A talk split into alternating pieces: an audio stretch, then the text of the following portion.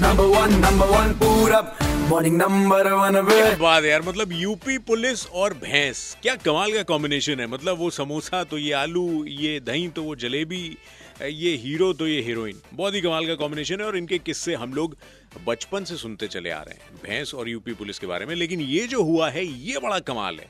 हुआ कुछ ऐसा कि जो भैंस चोरी का मामला सामने आया, अब ये भैंस तो पुलिस को मिल गई, लेकिन साथ में ओनर मिल गए दो। एक कह रहा, जी मेरी है, एक कह रहा, मेरी है। उसके बाद एंट्री होती है विजय कांत मिश्रा जी की, जो कि यूपी पुलिस में एसएसआई हैं, और इनका जो एंट्री है ना, उससे ही पूरा मामला पलट जाता है। इनकी सोच बड़ी कमाल की है। इन्होंने भैंस को अपने असली मालिक तक पहुँचा दिया और बड़ी बात है भैंस ने खुद डिसाइड किया कि मेरा मालिक कौन है।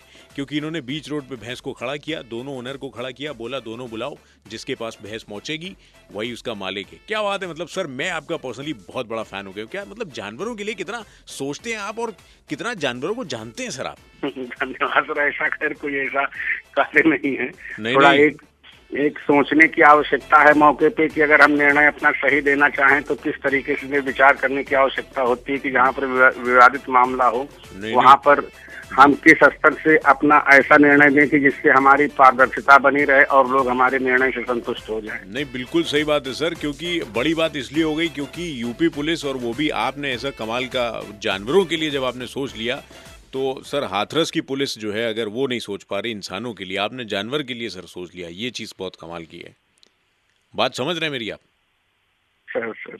तो मतलब जब आप जानवरों के लिए इतना सोच रहे हैं सर तो हाथरस पुलिस को भी आपसे सबक लेना चाहिए बहुत लंबा चौड़ा। सर अब रेड एफ़ बजाते रहो। क्या बात है बहुत बहुत शुक्रिया sir. Sir. Red F morning number one RJ Purab के साथ। रोज सुबह सात से बारह Monday to Saturday only on red F M बजाते रहो।